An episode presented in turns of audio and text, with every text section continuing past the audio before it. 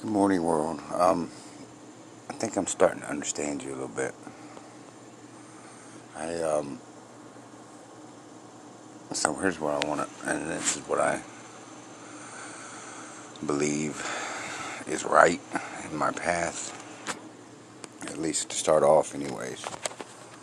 But everybody has seen in live, in real person, on IG, like you guys have seen and know the depths of, of my misery, and so many people have have it, and to see somebody live and in person in their lifetime, not hear about it, but see it and see me win, because I'm gonna win. Uh, I've already decided now that it's over. I'm gonna be the hope that people need to see, anyways.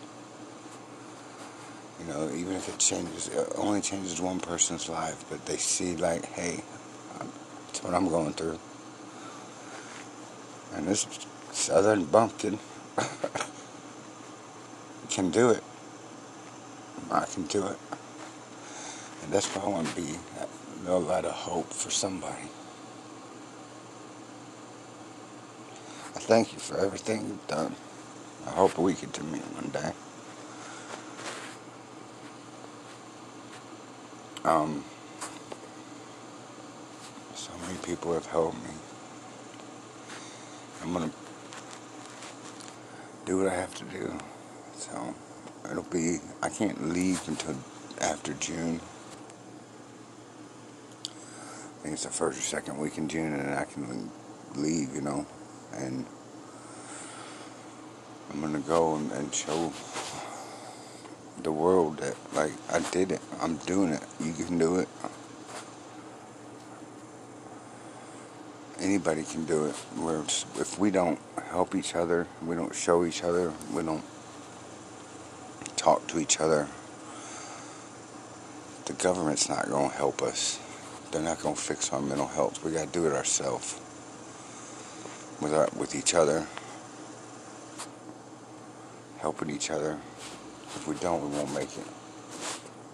There's too many people, and it has to start with us. Um, I think it's really impactful to see someone that has that's going that you know has and it's gone is lost. I mean, you, you've witnessed it with your own visual eyes, and then to see them victorious, little person, small person, somebody that's nothing, you know. I hope that it has an impact. And thank you, world, for everything. Bye.